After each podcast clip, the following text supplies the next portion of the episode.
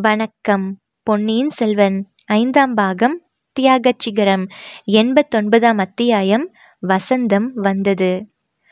மதுராந்தக உத்தமச்சோழ தேவரின் முடிசூட்டு விழா நடந்து ஒன்றரை மாதத்துக்கு மேலாயிற்று.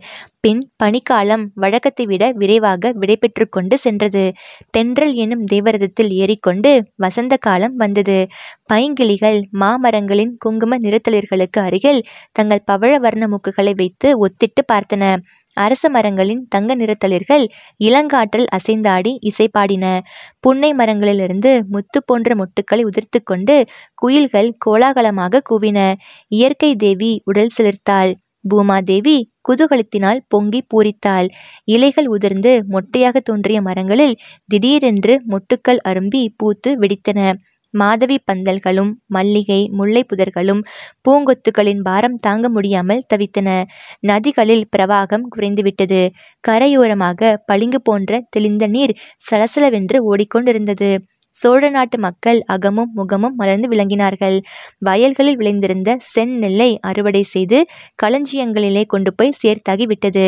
அரசியல் சம்பந்தமான நிச்சயமற்ற நிலைமை நீங்கி கவலை தீர்ந்துவிட்டது நகரங்களிலும் நாட்டுப்புறங்களிலும் காமன் பண்டிகை கொண்டாடுவதற்கு மக்கள் ஆயத்தம் செய்து கொண்டிருந்தார்கள்.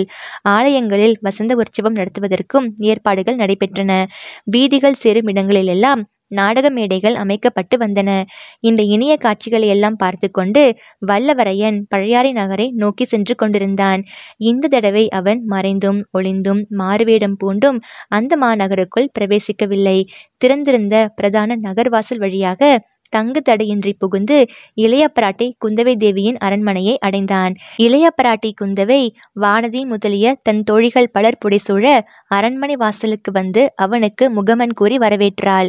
நெடுந்தூரம் பிரயாணம் செய்து வந்த களைப்பு தீர்ந்த பிறகு தன்னை அரண்மனை உத்தியான வனத்தில் வந்து சந்தித்து பிரயாண விவரங்களை கூறும்படி சொல்லிவிட்டு சென்றாள். வந்தியத்தேவன் இளைப்பாறுவதற்கு அதிக நேரம் எடுத்துக்கொள்ளவில்லை. ஸ்நான பானங்களையும் அதிவிரைவில் முடித்துக்கொண்டு உத்தியான வனத்துக்கு சென்றான். அங்கே இளைய பிராட்டி அவன் வரவை எதிர்பார்த்து காத்திருந்தாள். ஒருவரையொருவர் சந்திப்பதில் யாருக்கு அதிக ஆர்வம் என்று சொல்ல முடியாமல் இருந்தது. ஒருவரிடம் ஒருவர் பல செய்திகளை கேட்டு அறிவதில் இருவரும் ஆவல் கொண்டிருந்தார்கள். ஆனால் அவர்களுடைய பரபரப்புக்கு அது மட்டும்தானா காரணம்? தங்கள் வருங்கால வாழ்க்கையை பற்றி நிச்சயித்துக் கொள்ள விரும்பியதும் காரணமாயிருக்கலாம் அல்லவா? அசேதன பொருள்களிடத்திலும் கிளர்ச்சியை உண்டாக்கிய இளவேனில் உணர்ச்சி நிறைந்த அவர்களுடைய உள்ளத்திலும் ஒரு பரபரப்பை உண்டாக்கியிருக்கலாம் அல்லவா? ஐயா தாங்கள் சென்றிருந்த காரியத்தில் பூரண வெற்றி அடையவில்லை என்று அறிகிறேன். அது உண்மையா? என்று கேட்டால் இளைய பிராட்டி. உண்மைதான் தேவி. இதுவரையில் நான் ஏற்றுக்கொண்ட எந்த காரியத்திலேதான் பூரண வெற்றி அடைந்திருக்கிறேன்? என்று வல்லவரையன் கூறி பெருமூச்சு விட்டான்.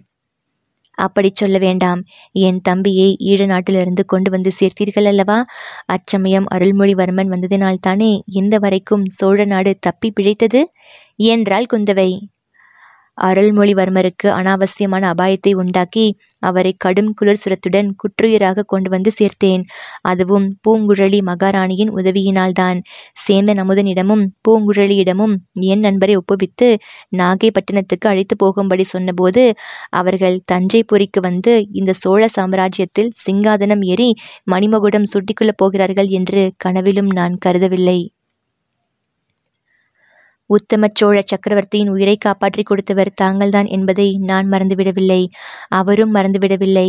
பெரிய பழுவேட்டரையருக்கு பதிலாக தங்களை சோழ நாட்டின் தனாதிகாரியாக்கிவிட வேண்டும் என்று உத்தம சோழர் விரும்பினார். நல்ல வேளை தப்பி பிழைத்தேன். அது என்ன? அப்படி சொல்கிறீர்கள் இச்சோழ சாம்ராஜ்யத்தின் தனாதிகாரி பதவி சாமானியமானதா? முதன் மந்திரி பதவியை காட்டிலும் மாதண்ட நாயகர் பதவியை காட்டிலும் பெரியதாயிற்றே. தனாதிகாரியின் தயவு இல்லாமல் சக்கரவர்த்தி கூட எந்த காரியமும் செய்ய முடியாதே. தேவி பெரிய பழுவேட்டரையரின் பாதல பொக்கிஷ நிலவரையில் ஒரு முறை நான் ஒளிந்திருக்க நேர்ந்தது. அப்போது அங்கே கும்பல் கும்பலாக கொட்டியிருந்த பொற்காசுகளின் ஒளியில் ஒரு சிலந்தி பூச்சியின் வலையை பார்த்தேன். இறந்து போன மனிதனின் மண்டை எலும்பையும் பார்த்தேன். இனிமேல் அந்த பொக்கிஷ நிலவரை பக்கமே போகக்கூடாது என்று தீர்மானித்து கொண்டேன். இளையா பிராட்டி புன்னகை புரிந்துவிட்டு தாங்கள் தனாதிகாரியானாலும் பொக்கிஷ நிலவரைக்கு போக வேண்டிய அவசியம் நேராது. அந்த நிலவரையில் இருந்த பொருள்களை எல்லாம் செலவு செய்து பெரியதொரு கடற்படை உருவாக்க கப்பல்களை கட்ட அருள்மொழி தீர்மானித்து விட்டான். புதிய சக்கரவர்த்தியின் அனுமதியும் பெற்றுவிட்டான். என்றாள். புதிய சக்கரவர்த்தியும் அவருடைய பட்ட மகிழ்ச்சியும் அருள்மொழிவர்மருடன் கோடிக்கரைக்கு சென்றிருப்பதாக தஞ்சையில் அறிந்தேன். ஆம். அவர்கள் போகும்போது தங்களையும் உடன் அழைத்து கொண்டு போக முடியவில்லையே என்று மிக்க வருத்தப்பட்டு கொண்டு போனார்கள். நான் அதை பற்றி வருத்தப்படவில்லை. இப்போது கூட கோடிக்கரை போய் அவர்களுடன் சேர்ந்து கொள்வேன். அருள்மொழிவர்மர் நான் இல்லாத சமயம் பார்த்து கொடும்பாளூர் இளவரசியை கல்யாணம் செய்து கொண்டது பற்றித்தான் வருந்துகிறேன். ஏன் ஐயா? தங்கள் நண்பர் என் தோழியை மணந்து கொண்டது தங்களுக்கு பிடிக்கவில்லையா? தெய்வமே அம்மாதிரி நான் சொல்லவில்லை. நான் அந்த திருமணத்துக்கு இல்லாமற் போனது பற்றித்தான் வருத்தப்படுகிறேன். வானதியை மணந்து கொள்ள கொடுத்து வைத்தது அருள்மொழிவர்மரின் பூர்வ ஜென்ம பாக்கியம். தங்கள் தோழி வானதியும் பாக்கியசாலிதான். ஆனால் எதற்காக அவ்வளவு அவசரப்பட்டார்கள்? அவர்கள் அவசரப்படவில்லை. நான் தான் அவசரப்பட்டேன். என் தந்தையும் தாயும் காஞ்சிக்கு புறப்பட்டு போக விரும்பினார்கள். அவர்கள் புறப்படுவதற்குள் திருமணம் நடத்திவிட வேண்டும் என்று சொன்னேன். இதனால் கொடும்பாளூர் பெரிய விழாரின் மனமும் நிம்மதி அடைந்தது. மகுடாபிஷேக தினத்தில் திடீரென்று தங்கள் நண்பர் உத்தமச்சோழரின் தலையில் சோழ நாட்டு கிரீடத்தை வைத்தது பெரிய விழாருக்கு பெரும் அதிர்ச்சியை உண்டு பண்ணி இருந்தது. இன்னும் பலரும் அப்போது அதிர்ச்சி அடைந்திருப்பார்கள். எங்கள் எல்லாருக்குமே அது வியப்பாகத்தான் இருந்தது. நண்பர்கள் இருவரும் அந்த செய்தியை மிக மிக ரகசியமாக வைத்திருந்தீர்கள். தேவி தங்களிடம் மட்டுமாவது சொல்லியிருப்பார் என்று நினைத்தேன். சில மாதங்களுக்கு முன்னதாக இருந்தால் சொல்லித்தான் இருப்பான். என்னிடம் கேளாமல் அருள்மொழி எந்த காரியமும் செய்தது கிடையாது. இப்போது ஏன் மாறிவிட்டார்? சகவாச தோஷந்தான். தங்களுடன் சேர்ந்த பிறகுதான் என் அருமை தம்பி இவ்வாறு மாறிவிட்டான். உள்ளும் புறமும் ஒன்றாக இருந்தவன் கபட நாடகத்திலும் தந்திர மந்திரத்திலும் தேர்ந்துவிட்டான்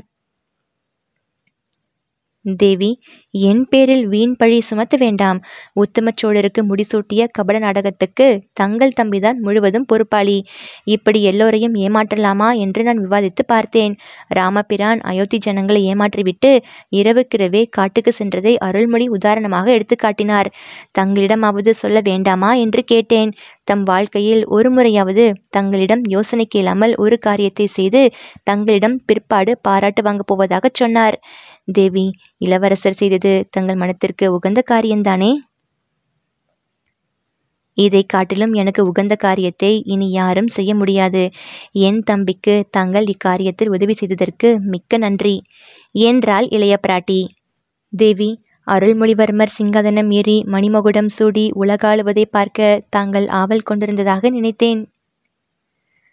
முன்னம் நான் அப்படி ஆசை கொண்டிருந்தது உண்மைதான். என் தோழி வானதி அத்தகைய சபதம் செய்த பிறகு அந்த எண்ணத்தை மாற்றிக்கொண்டேன். மேலும் தமையன் கொலை செய்யப்பட்டு மாண்ட உடனடியாக தம்பி சிங்காதனம் ஏறினால் உலகத்தார் என்ன நினைப்பார்கள்? ஆம் தேவி. இலங்கை ராஜவம்சத்தில் நடந்திருக்கும் பயங்கரமான செயல்கள் அருள்மொழிவர்மருக்கு இது விஷயத்தில் பெரிதும் கலக்கத்தை உண்டாக்கியிருந்தன. ஆனால் அதை பற்றி கூட அவர் அவ்வளவாக கவலைப்படவில்லை. என் பேரில் அந்த கொடிய கொலை குற்றத்தை சிலர் சுமத்த முயன்றபோது என்னை காப்பாற்றுவதற்காகவே சோழ சிங்காதனத்தில் ஏற அவர் உறுதி கொண்டிருந்தார். நல்ல வேளையாக பெரிய பழுவேட்டரையர் அந்த குற்றத்தை தம் பேரில் போட்டுக்கொண்டு என் மீது அந்த வீண் பழி விழாமல் காப்பாற்றினார். பாவம் அந்த கிழவர் ஒருவர் இல்லாதபடியால் சோழ நாடே வெறிச்சோடி போனதாக தோன்றுகிறது. தமையனை தொடர்ந்து தம்பியும் போய்விட்டதை நினைத்து பார்த்தால் மிக்க வருத்தமாயிருக்கிறது. ஐயோ சின்ன பழுவேட்டரையரும் இறந்தே போய்விட்டாரா? நிச்சயந்தானா? என்று கேட்டாள் குந்தவை. நான் அவரிடம் விடைபெற்று கொண்டு புறப்பட்டபோது அவருக்கு உயிர் இருந்தது. ஆனால் செங்குத்தான மலையிலிருந்து கீழே விழுந்து விட்டவர் எப்படி பிழைக்க முடியும்? இறந்து போயிருக்கத்தான் வேண்டும். சின்ன பழுவேட்டரையரின் மரணத்துக்கும் நானே ஒரு விதத்தில் காரணமாய் இருந்தேன் என்று நினைக்கும்போது என் உள்ளம் துடிக்கிறது. என்றான் வந்தியத்தேவன். ஐயா அதை பற்றியெல்லாம் எனக்கு விவரமாகச் சொல்லுங்கள். மகுடாபிஷேக தினத்தன்று சின்ன பழுவேட்டரையரை சபா மண்டபத்திலிருந்து வெளியேற்றுவதற்கு தாங்களும் என் தம்பியும் சூழ்ச்சி செய்தீர்கள் அல்லவா? அதில் இருந்து விவரமாகச் சொல்லுங்கள். அதை பற்றி என் தம்பியிடம் நான் விவரம் கேட்க முடியாமற் போயிற்று. தங்களிடம் கேட்டு தெரிந்து கொள்ளலாம் என்று இருந்தேன். பெண்களிடத்தில் ரகசியம் எதையும் சொல்லக்கூடாது என்று எண்ணித்தான் முன்னாலேயே என்னிடம் சொல்லவில்லை. இப்பொழுதாவது சொல்லலாம் அல்லவா? தேவி அந்த காரணத்திற்காக தங்களிடம் சொல்லாமல் இல்லை தங்களை ஒருமுறையாவது ஆச்சரியப்பட செய்ய வேண்டும் என்று இளவரசர் விரும்பினார்.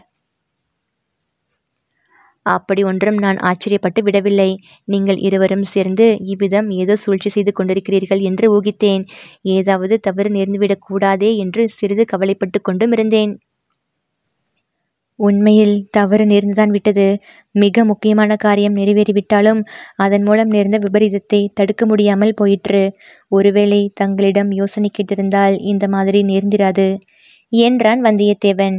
பின்னர் சேந்தன் அமுதனாகிய புதிய மதுராந்தக தேவருக்கு பட்டம் கட்ட வேண்டுமென்று பொன்னியின் செல்வர் தீர்மானித்ததிலிருந்து அவர்கள் போட்ட திட்டங்கள் செய்த சூழ்ச்சிகள் நடத்திய காரியங்கள் எல்லாவற்றையும் பற்றியும் விவரமாக கூறினான். மதுராந்தக தேவருக்கு முடிசூட்டப் போவதாக முன்னாலேயே சொன்னால் அதற்கு பல ஆட்சேபங்களும் இடையூறுகளும் ஏற்படும் என்று அருள்மொழிவர்மர் எண்ணினார். கொடும்பாளூர் வேளாரும் திருக்கோவலூர் மலையமானும் முன் போலவே அந்த யோசனையை எதிர்ப்பார்கள்.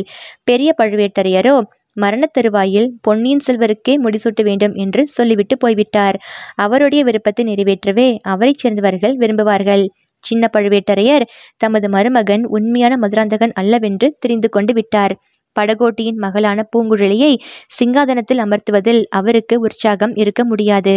செம்பியன் மாதேவி சேந்தன் அமுதனாகிய மதுராந்தகத்தேவன் பூங்குழலி எல்லாருமே ஆட்சேபனை செய்வார்கள். அவர்களுடைய ஆட்சேபனைகளை புறக்கணிக்க சுந்தரச்சுழரும் விரும்பாதவராய் இருக்கலாம். இந்த காரணங்களை எல்லாம் மனத்தில் வைத்துக்கொண்டுதான் பொன்னியின் செல்வர் தாம் செய்ய தீர்மானித்திருந்த காரியத்தை கடைசி நிமிடம் வரையில் ரகசியமாக வைத்திருக்க விரும்பினார்.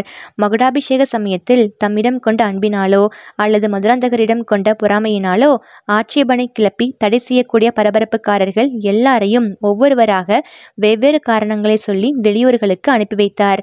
தமக்கு உதவி செய்ய ஒருவர் வேண்டுமே என்பதற்காக வந்தியத்தேவனிடம் மட்டும் தமது அந்தரங்க நோக்கத்தை சொல்லியிருந்தார். இருவரும் யோசித்து திட்டங்கள் வகுத்து காரியங்களும் கவனமாக செய்து வந்தார்கள்.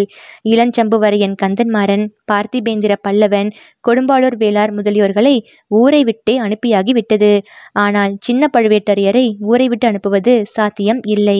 அவர் கையினால் பொன்னியின் செல்வரின் சிரசில் மணிமகுடத்தை சூட்டுவது என்ற பேச்சும் ஏற்பட்டு விட்டது. அந்த சமயத்தில் சேந்தனமுதனாகிய புதிய மதுராந்தகர் தலையில் முடிசூட்டச் சொன்னால் அவர் தடை சொல்லாமல் இருப்பாரா?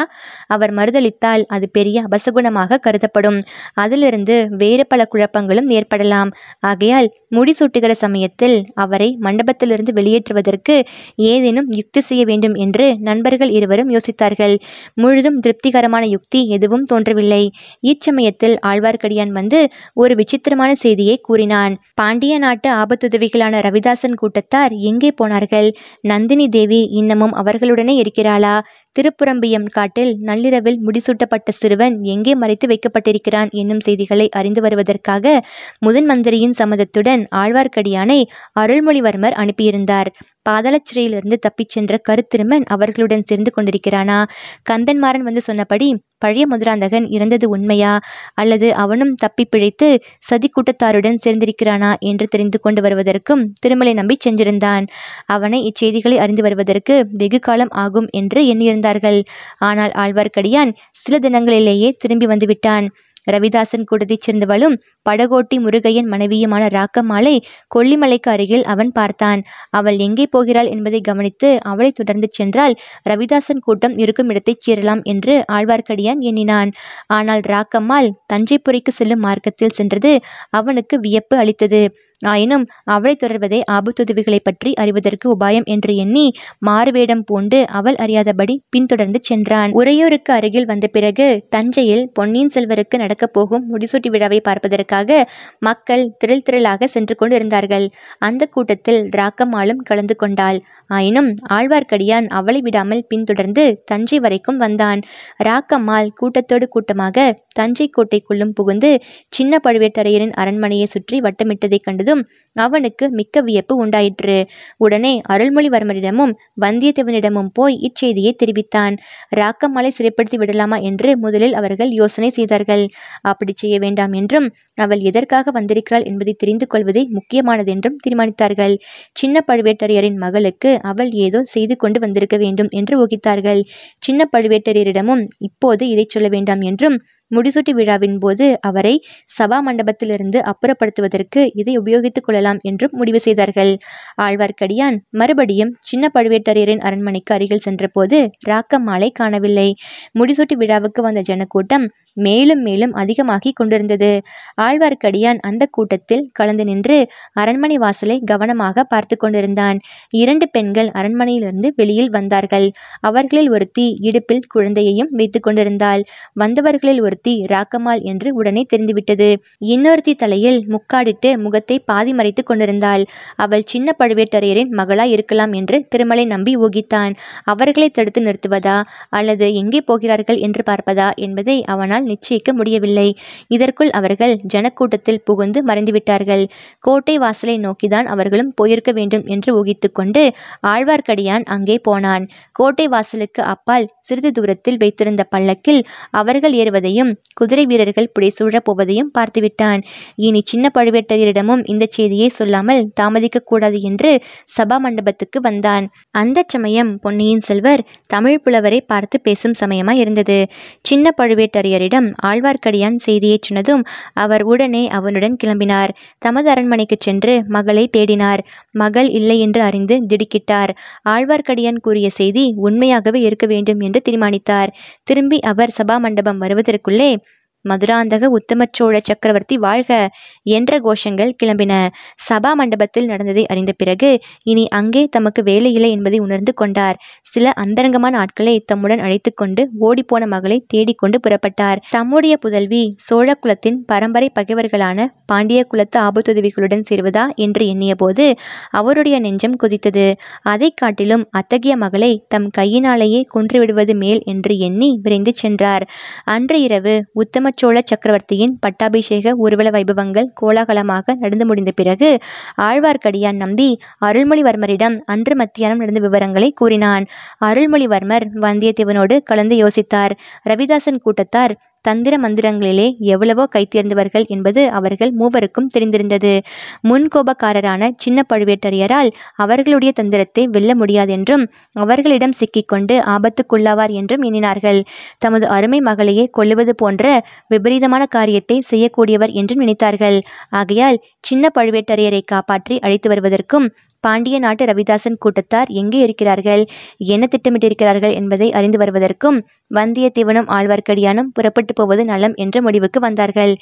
இவ்வாறு சின்ன பழுவேட்டரையர் தமது மகளையும் அவளை தம்மையறியாமல் அழைத்துச் சென்ற சதிகாரர்களையும் பின்தொடர்ந்து போக அவர் சென்ற வழியை ஆங்காங்கு விசாரித்து கொண்டு வந்தியத்தேவனும் ஆழ்வார்க்கடியானும் சென்றார்கள். சின்ன பழுவேட்டரையர் குறுக்கும் நெடுக்குமாக அங்கும் இங்கும் அழிந்துவிட்டு சென்றிருக்க வேண்டும் என்று பின்னால் சென்ற இருவரும் கண்டார்கள். இதிலிருந்து அவருடைய மகளை கொண்டு போனவர்கள் வேண்டுமென்று அவரை ஏமாற்றி வேறு வழியில் போகச் செய்ய முயன்றிருக்க வேண்டும் என்று முடிவு கட்டினார்கள். காவேரி கரையோரமாக மேற்கு நோக்கி நெடுந்தூரம் பிரயாணம் செய்த பிறகு அமராவதி நதி காவேரியுடன் கலக்கும் இடத்தில் திசை மாறி அந்த கிளை நதிக்கரை வழியாக தென்மேற்கு திசையில் பிரயாணம் செய்தார்கள். சேர நாட்டுக்கும் கொங்கு நாட்டுக்கும் எல்லையாக அமைந்திருந்த ஆனைமலை பிரதேசத்தை அடைந்தார்கள். ஆனைமலையின் அடிவாரத்தை அடைந்த பிறகு பிரயாணம் மிக கடினமாகி விட்டது அந்த வனப்பிரதேசத்தில் மரங்கள் மிக அடர்த்தியாகவும் செழிப்பாகவும் வளர்ந்திருந்தன. வனவிலங்குகளின் பயங்கர உருமல் நாலா திசைகளிலும் கேட்டது. குதிரைகளை செலுத்தி கொண்டு போவது மிகவும் சிரமமாக இருந்தது. குதிரைகளை விட்டுவிட்டு கால்நடையாக போனால் காட்டு மிருகங்களுக்கு அவை இரையாகி விடலாம் என்ற பயமும் இருந்தது. கடைசியில் நண்பர்கள் இருவரும் மேலே குதிரையை செலுத்தி போக இல்லாத மிக அடர்ந்த காட்டு பிரதேசத்தை அடைந்தார்கள். சமீபத்தில் எங்கேயோ வேறு ஒரு குதிரை கனைக்கும் சத்தம் கேட்டது. அந்த இடத்தை தேடி பிடித்து அடைந்தபோது சின்ன பழுவேட்டரையர் ஏறி வந்த குதிரை அங்கிருப்பதையும் அதை காவல் புரிய ஆள் ஒருவன் இருப்பதையும் கண்டார்கள். சின்ன பழுவேட்டரையரும் அவருடன் வந்த மற்ற மூவரும் அங்கிருந்து கால்நடையாக சென்றிருப்பதாக அந்த ஆள் தெரிவித்தான். தங்கள் குதிரைகளையும் அந்த ஆளை பார்த்து கொள்ளும்படி சொல்லிவிட்டு நண்பர்கள் மேலே போனார்கள். சூரிய வெளிச்சமே உள்நுழையாத கனாந்தகாரம் நிறைந்த காடுகளின் வழியாக அவர்கள் வெகு தூரம் சென்றார்கள். பின்னர் மரம் அடர்ந்த மலைப்பாதைகளில் ஏறி போனார்கள் பத்து அடி தூரத்துக்கு அப்பால் என்ன இருக்கிறது என்று தெரிந்து கொள்ள முடியாத பாதைகளில் அவர்கள் போக வேண்டி இருந்தது. கடைசியில் சற்று வெளிச்சம் தெரிந்த ஓர் இடத்தை அடைந்தார்கள். அங்கே மலை மீதிருந்து அருவி ஒன்று செங்குத்தாக விழுந்து கொண்டிருந்தபடியால் இந்த இடைவெளி ஏற்பட்டிருந்தது. அதற்கு அப்பால் தொடர்ந்து பிரயாணம் செய்வது இயலாத காரியமாக தோன்றியது. ஏனெனில் மலைச்சுவர் அங்கே அவ்வளவு செங்குத்தாக மேலெழுந்தது. எவ்வளவு தேடி பார்த்தும் மேலே ஏறப்பாதை எதுவும் தென்படவில்லை. அருவியில் குளித்து சிறிது இளைப்பாரி விட்டு திரும்பி போக வேண்டியதுதான் என்று நண்பர்கள் தீர்மானித்தார்கள். சின்ன பழுவேட்டரையரும் அவருடன் வந்த ஆட்களும் வனவிலங்குகளுக்கு இரையாகி இருக்க வேண்டும் என்று எண்ணினார்கள். இந்த சமயத்தில் அவர்கள் எதிர்பாராத அதிசயமான காட்சி ஒன்றை கண்டார்கள். மலை மேலே அருவியின் நெடுவீழ்ச்சி எங்கிருந்து ஆரம்பமாயிற்றோ அங்கே இரண்டு மனித உருவங்கள் தெரிந்தன. போரிட்டு கொண்டே அவர்கள் அருவி விழும் இடத்தை நெருங்கி வந்து கொண்டிருந்தார்கள். அவர்களை உற்று பார்த்ததில் இருவரும் தங்களுக்கு ஏற்கனவே அறிமுகமானவர்கள்தான் என்று தெரிந்தது. ஒருவர் சின்ன பழுவேட்டரையர் இன்னொருவர் அவருடைய மகளை மணந்தவரான பழைய மதுராந்தகர். ஆஹா சண்டை என்ற வார்த்தையை கேட்டாலே முகத்தை சுளுக்கி கொண்டிருந்த மதுராந்தகர் இதற்குள் இவ்வளவு லாவகமாக வாளை கையாள கற்றுக்கொண்டு விட்டது என்ன விந்தை? காலாந்தக கண்டருடன் சரிசமமாக கத்திச் சண்டை இடுகிறாரே ஐயோ காலாந்தக கண்டர் பின்வாங்குகிறாரே? உண்மையிலேயே களைப்புற்று பின்வாங்கி வருகிறாரா? அல்லது எப்படியும் தமது மருமக பிள்ளையாயிற்று என்று தயங்கி பின்வாங்கி வருகிறாரா? எப்படி இருந்தாலும் அபாயகரமான அருவி விழுமுனையை நெருங்கி வருகிறாரே. ஐயோ அங்கே செங்குத்தான அருவி பள்ளம் என்பது அவருக்கு தெரியாது போலிருக்கிறதே. வந்தியத்தேவனும் ஆழ்வார்க்கடியானும் பெரும் கூச்சல் போட்டு அவருக்கு எச்சரிக்கை செய்ய முயன்றார்கள். அவர்களுடைய முயற்சி பயன்படவில்லை. அருவி விழும்போது எழுந்த சோ என்ற சத்தம் நூறு சிங்கங்களின் கர்ஜனையையும் இருநூறு யானைகளின் பிளிரல்களையும் விழுங்கிவிடக் கூடியது. இந்த இரண்டு மனிதர்களுடைய குரல் அந்த சத்தத்தை அடக்கிக் கொண்டு மேலே எழக்கூடுமா என்ன? ஆகவே அவர்கள் கண்முன்னாலேயே அந்த கோரச் சம்பவம் நிகழ அவர்கள் அதை பார்த்து கொண்டு சும்மா இருக்க வேண்டியதாயிற்று. எதிரியாகிய மருமகனை பார்த்து போரிட்டு கொண்டு சிறிது சிறிதாக பின்வாங்கி வந்த சின்ன பழுவேட்டரையர் அருவி முனைக்கு வந்து கால்கள் நழுவி செங்குத்தான அருவி பள்ளத்தில் விழுந்து விட்டார். அவருடனே போரிட்டு கொண்டு வந்த பழைய முதுராந்தகன் பாறை முனையில் வந்து எட்டி பார்த்துவிட்டு மறுகணம் மறைந்து விட்டான். சின்ன பழுவேட்டரையர் கால் நழுவிய இடத்திலிருந்து கீழே இருந்த பள்ளம் சுமார் முக்கால் தென்னை மரம் உயரம் இருக்கும். இவ்வளவு உயரத்திலிருந்து விழுந்தவர் உயிர் பிழைப்பார் என்று எதிர்பார்க்க முடியாது. ஆயினும் அந்த மகா வீரருடைய உடலையாவது பார்க்கலாம் என்று எண்ணி நண்பர்கள் இருவரும் அருவி பள்ளத்தின் அருகில் ஓடினார்கள். சின்ன பழுவேட்டரையரின் உடலை காணவில்லை. அருவி விழுந்து விழுந்து அங்கே பெரும் பள்ளமாகி தண்ணீர் ததும்பி சுற்றிலும் இருந்த பாறைகளில் மோதிக்கொண்டிருந்தது. சின்ன பழுவேட்டரையருடைய உடல் அந்த ஆழமான அருவி குளத்தில் மூழ்கி இருக்க வேண்டும் என்று ஊகித்தார்கள். ஒரு விதத்தில் இது நல்லதுதான். கரையில் பாறைகளின் மீது விழுந்திருந்தால் அந்த மகா வீரரின் உடல் சின்னா பின்னமாக போயிருக்கும். ஆழமான குளத்தில் விழுந்தபடியால் அந்த கதியிலிருந்து தப்பிவிட்டார். விரைவில் அவருடைய உடலை அருவி நீர்ச்சுழல் வெளியில் கொண்டு வந்து தள்ளும் என்று எதிர்பார்த்து கொண்டிருந்தார்கள். அவர்கள் எதிர்பார்த்தது வீண் போகவில்லை. கொஞ்ச நேரத்துக்கெல்லாம் சின்ன பழுவேட்டரையர் வெளியில் வந்தார். நண்பர்கள் இருவரும் விரைந்து குளத்தில் குதித்து அவரை கரையில் கொண்டு வந்து சேர்த்தார்கள். முதலில் உயிரற்ற உடல் என்றுதான் எண்ணினார்கள். ஆயினும் ஒருவேளை உயிர் இருக்கக்கூடாதா என்று லேசான நம்பிக்கையும் அவர்கள் உள்ளத்தில் இருந்தது. ஆகையால் தண்ணீரில் மூழ்கியவரை உயிர்ப்பிப்பதற்கு வேண்டிய சிகிச்சைகளை செய்தார்கள். வெகு நேரத்துக்கு பின்னர் சின்ன பழுவேட்டரையர் மூச்சுவிட்டு கண் விழித்து பார்த்தார். அவரால் அதிகம் பேச முடியவில்லை. ஆயினும் சொல்ல வேண்டியதை சில வார்த்தைகளில் சொல்லிவிட்டார். மிக பிரயாசையின் பேரில் காலந்தக கண்டர் அந்த மலை உச்சியை அடைந்தார். அங்கே ஏறக்குறைய நூறு பேருக்கு நடுவில் அவருடைய மகள் இருந்தாள். ரவிதாசன் காலாந்தக கண்டரை தங்களுடன் சேர்ந்து கொள்ளும்படி அழைத்தான். அவருடைய மருமகனே பாண்டிய நாட்டுக்கு உரியவன் என்றும் அவனுக்கு பட்டம் கட்டப் போவதாகவும் சேர மன்னனும் இலங்கை அரசன் மகிந்தனும் புதிய பாண்டியனுக்கு உதவி செய்ய முன்வந்திருப்பதாகவும் கூறினான். அவர்கள் உத்தேசங்களை அறிவதற்காக முதலில் சின்ன பழுவேட்டரையர் ரவிதாசன் கூறியதெல்லாம் கேட்டுக்கொண்டிருந்தார். பின்னர் அவர்கள் மீது சதிகாரர்கள் என்று குற்றம் சுமத்தி தம் குமாரியை தம்முடன் அனுப்பிவிடும்படி கேட்டார். உம்முடைய மகள் உம்முடன் வந்தால் அழைத்து போகலாம் என்றான் ரவிதாசன். சின்ன பழுவேட்டரையர் மகளுடைய முகத்தை பார்த்தார். அவள் தன் கணவனுடைய கதி தனக்கும் ஆகட்டும் என்று கூறி அவருடன் வர மறுத்துவிட்டாள் உன்னை இவர்களுடன் விட்டு போவதைக் காட்டிலும் என் கையினாலேயே கொன்று விடுகிறேன் என்று கூறி காலாந்தக கண்டர் வாளை ஓங்கினார். அதுக்காரும் மறைவாக இருந்த மதுராந்தகன் அச்சமயம் திடீரென்று தோன்றி என் மனைவியை கொல்லுவதற்கு நீ யார்? என்று கூறி வாட்போர் தொடங்கினான். இதனால் காலாந்தக கண்டருக்கு சிறிது திகைப்பு உண்டாயிற்று. தம் மருமகனை தம் கையினாலேயே கொன்று தம் குமாரியை கைம்பெண் ஆக்குவது நியாயமா என்ற ஐயம் அவர் மனத்தில் உதித்துவிட்டது. இவ்வாறு மனத்தில் ஏற்பட்ட குழப்பத்தினால் தீவிரமாக போர் செய்ய முடியவில்லை. யோசித்துக் கொண்டே பின்வாங்கினார். பின்னால் அருவி பள்ளம் இருப்பது தெரியாமல் அதில் விழுந்துவிட்டார். இதையெல்லாம் தட்டு தடுமாறி சொல்லி முடித்துவிட்டு நான் இனி உயிர் பிழைக்கப் போவதில்லை. என் முடிவு நெருங்கிவிட்டது. என்னை இங்கேயே விட்டுவிட்டு நீங்கள் விரைந்து செல்லுங்கள். சேர நாட்டின் மீதும் ஈழ நாட்டின் மீதும் உடனே சோழ சைன்யம் படையெடுத்துச் செல்லட்டும். பொன்னியின் செல்வரை மதுரைக்கு அழைத்துச் சென்று சோழ பாண்டியன் என்ற அபிஷேக பெயரை சுட்டி பட்டம் கட்டச் செய்யுங்கள். இந்த மூன்று காரியங்களையும் உடனே செய்யாவிட்டால் சோழ சாம்ராஜ்யத்துக்கு பேரபாயம் உண்டாவது நிச்சயம். மறுபடியும் பழையபடி பாண்டிய ராஜ்யம் தனியாக பிரிந்து போய்விடும். உடனே விரைந்து செல்லுங்கள் என்று காலந்தக கண்டர் கூறினார். அவரை இந்த நிலையில் அனாதையாக விட்டுவிட்டு போக நண்பர்களுக்கு மனம் வரவில்லை. ஆகையால் இருவரில் ஒருவர் அவரை பார்த்து கொள்வது என்றும் இன்னொருவர் தஞ்சைக்கு போவது என்றும் தீர்மானித்தார்கள். இருவரில் வேகமாக குதிரை விடக்கூடியவன் வந்தியத்தேவன்.